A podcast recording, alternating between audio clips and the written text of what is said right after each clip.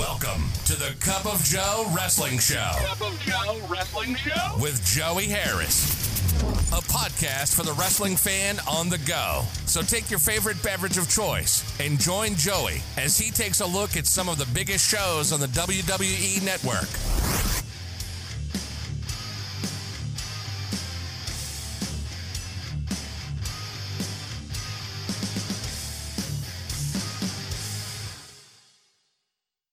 Welcome to the Cup of Joe Wrestling Show. I am your host, Joey Harris. This is the podcast for the wrestling fan on the go or on the lockdown, as it were. I know most places have gone to a stay in place order or don't go out, quarantine, whatever you want to call it. Most places, that's where we are. But we're still here. We are still producing content. So take your favorite beverage of choice as we look at some of the biggest shows on the WWE network. Folks, I had a great week, feeling much better. I have this thing where in the middle of the day and towards the end of the day, I'm getting some sort of a congestion. And knowing that in this day and age, you are almost ostracized if you cough or if you sneeze. It is a bit concerning, at least for me. It is. But I get through it, put something on, take a Tylenol, go to sleep, wake up better in the morning, rinse, repeat over and over again, day after day. But other than that, feeling good. My back is feeling better, a little twinge of pain, but not as nearly as bad as, as it was. So that is good. Staying in place. Really haven't gone anywhere. I did have one appointment this week. Other than that, I've been right here, still trying to do things, have a normal, in quotes, life, but still plugging away at it. Today, we are looking at the Clash of the Champions 3 from the NWA and Jim Crockett Promotions.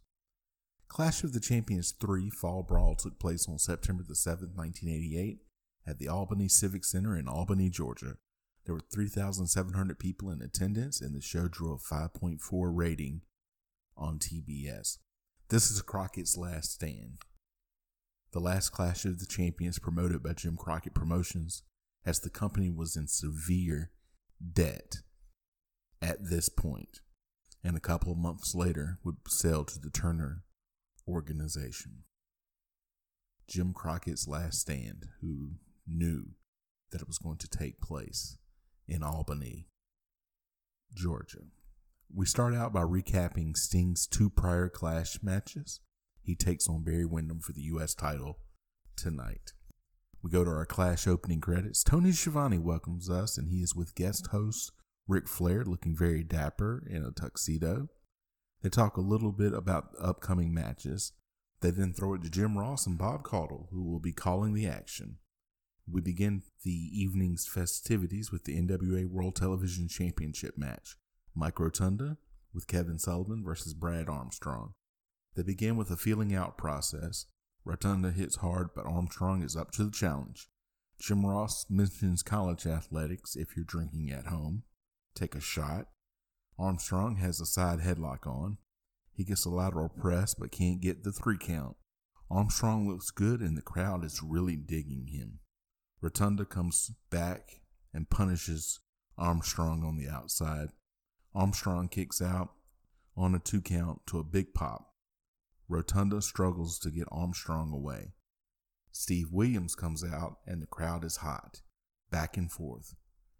Rotunda gets the airplane spin on, still just gets the two count. Multiple pin attempts here. It ends in a time limit draw.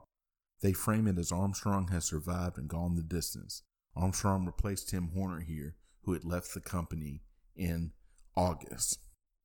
Tony Schiavone and Ric Flair talk about the last match. They then talk about the ongoing Flair Luger feud. Jim Ross and Bob Caudle talk about Jimmy Garvin having his leg broken. They then show a video of it happening. Special Tag Team Challenge match The Sheepherders, Luke Williams, and Butch Miller with Rip Morgan versus Steve Williams and Nikita Koloff.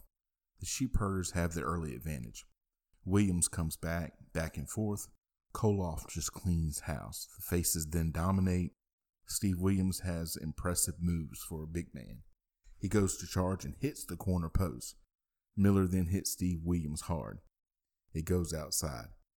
Miller hits Koloff with a headbutt, but takes too long to cover. The sheepherders then double team. Koloff slugs it out with Luke Williams. Steve Williams gets hit with the flag from Morgan and is not there for Koloff to tag. He finally tags Steve Williams in. Miller clips Steve Williams' leg. Koloff hits the Russian sickle out of nowhere for the win.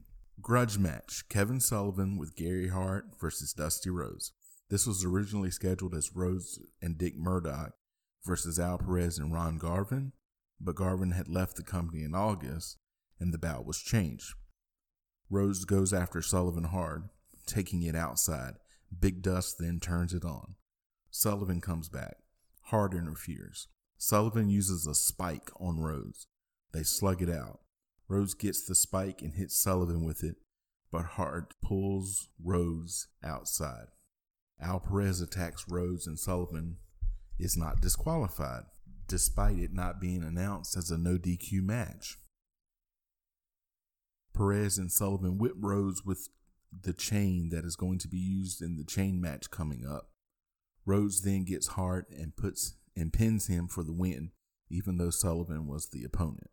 I'm as confused as you are, but the crowd goes wild for it anyway. Tony and Ric talk to former football great John Ayers, who is going to be the special referee for an upcoming Flair Luger match. Flair wants to know what makes him qualified to be a referee, and I don't really follow what Ayers says in rebuttal. He does not have the gift of gab. Russian chain match. Ivan Koloff with Paul Jones and the Russian assassin versus Ricky Morton. Now, let me say this a quick word about Russian chain matches. If you're going to have a chain match, you need to get a Russian chain. Don't go for a Polish chain. Don't go for a German chain. Don't go for a Japanese chain. Don't go for an American chain. The chain to go to is a Russian chain. Remember that. The more you know. It takes time to put the chain on. Koloff strikes early. They frame this as Ivan Koloff having to prove himself to Paul Jones because Jones has said that Koloff is the weak link of the Jones army. Morton fights back. They beat each other, but no one is getting a clear advantage.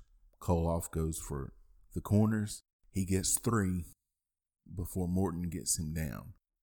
Morton hits Koloff with the chain and goes for all four corners. Jones' interference backfires and Morton wins. Jones and Koloff argue. Then Koloff slugs Jones. Jones and the Russian assassin attack Koloff before being joined by another Russian assassin who also attacks Koloff. The crowd is chanting for Nikita to come out, and I believe the roof would have gone off the building if Nikita had come out to save Ivan. Now, I've heard that they had never planned for him to come out to save Ivan, I've heard that they had planned that, but Nikita had already left. Or maybe Nikita didn't want to have anything to do with this angle. But if Nikita had come out to save Ivan, the roof would have gone off the place. Jim Ross interviews John Ayers. He is better here than before, but that isn't saying much. NWA United States Championship match. Barry Windham with JJ Dillon versus Sting. John Ayers is watching the match from ringside, feeling out process to start. Sting looks phenomenal starting out. Windham is selling his ass off here. Windham comes back, then it's more evenly paced. They go outside. Windham jaw jacks to John Ayers. Sting is taking a beating.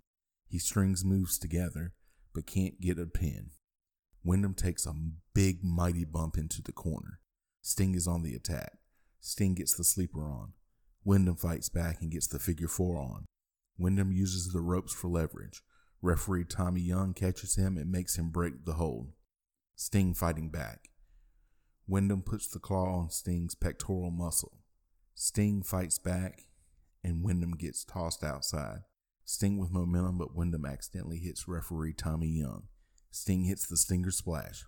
J.J. Dillon comes in with a chair that Windham uses on Sting. Ayers tells Young what happened, and Sting wins by disqualification. JJ jumps on Ayers, who is not having any of JJ. Jim Ross and Bob Caudle recap the night and send it to Tony Schiavone and Ric Flair, who is incensed at Ayers. They then sign off from Albany. Hey, folks, if you like the show, please leave a review on Apple Podcasts or your platform of choice. This helps people find the show. There are a number of ways that you can contact me. You can follow the show's Twitter at Cup of Joe Pod. You can email the show at Cup of Joe Wrestling Show at gmail.com. You can follow me on res- on Facebook, Twitter, and Instagram. I am at the Joey Harris. Thank you for joining me this week. This is Joey Harris saying so long from Stately, Maine Manor. The Cup of Joe Wrestling Show is a production of Baby Kangaroo Media.